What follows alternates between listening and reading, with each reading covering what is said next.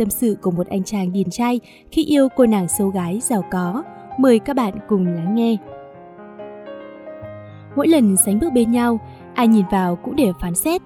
Đẹp thế mà yêu cô sống như cóc ghẻ, chắc yêu vì tiền, khiến cả tôi và cô ấy đều đau lòng. Cuộc tình của chúng tôi khốn khổ khi có sự chênh lệch lớn về nhan sắc và giá cảnh. Mọi thứ ngẫu nhiên, nhưng chúng tôi yêu nhau vì tình cảm thật, chứ không phải như mọi người nghĩ. Vậy mà giờ, chúng tôi chỉ muốn được yêu nhau bình thường cũng khó. Ai cũng mà tôi muốn lấy vợ vì tiền. Trời phú cho tôi vẻ ngoài đẹp trai nên ngay từ khi còn là sinh viên đi học đã có nhiều cô thích. Tôi cũng trải qua một vài mối tình với mấy em xinh như mộng, nhưng những cuộc tình đó chỉ thoáng qua, được vài tháng rồi đường ai nấy đi. Mấy cô gái xinh đẹp đó không hợp với tính cách của tôi nên đôi bên không tìm được tiếng nói. Lần đầu tiên gặp bạn gái tôi bây giờ, thú thật, ấn tượng của tôi cũng là sao cô này trông xấu tệ. Tôi chưa bao giờ nghĩ mình sẽ yêu người con gái ấy. Cô ấy có vẻ ngoài thô kệch, chẳng có chút nữ tính nào cả. Đường nét trên gương mặt cũng không ăn nhập. Nhìn chung, với ngoại hình đó, đàn ông khó mà nảy sinh tình cảm được. Nhưng rồi vì công việc, chúng tôi được phân công làm việc nhóm riêng với nhau. Tôi đã phải thay đổi cái nhìn về người con gái này. Làm việc với cô ấy, tôi thấy cô ấy thông minh, giỏi giang và có trái tim rất ấm áp. Đó là ấn tượng khiến tôi phải nghĩ khác đi. Lúc đó, tôi hoàn toàn không biết về gia thế của người yêu mình. Chúng tôi làm việc bên nhau khoảng nửa năm thì tôi đem lòng yêu cô ấy. Cách nói chuyện, cách xử lý tình huống, cách cô ấy đối xử với người khác, thứ gì cũng khiến tôi phải nể phục.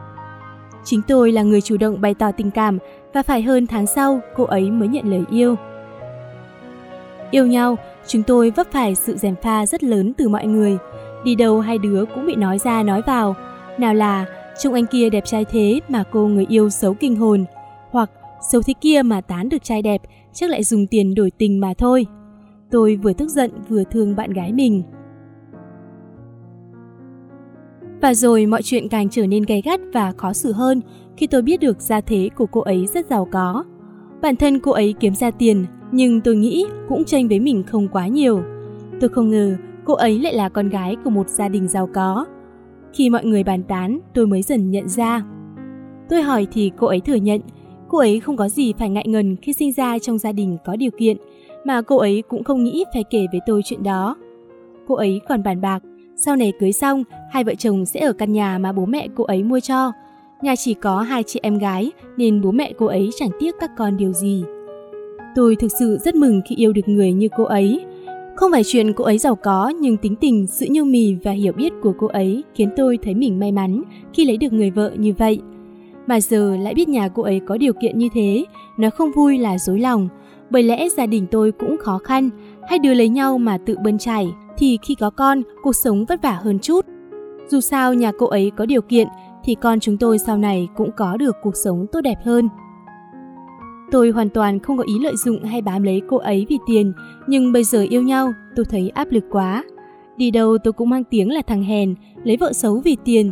Phải chi cô ấy không giàu, hoặc phải chi cô ấy đừng xấu quá. Nhưng nghĩ lại, mọi sự lựa chọn đều do chính bản thân quyết định. Cây ngày không sợ chết đứng, lẽ nào vì điều tiếng của thiên hạ mà tôi phải từ bỏ người mà mình hết mực thương yêu. Chỉ cần hai chúng tôi hạnh phúc, gia đình êm ấm, thì những người ngoài cuộc họ có câu trả lời rồi. Sống nên vì bản thân, đừng để những lời bóng gió của thiên hạ mà làm khổ mình.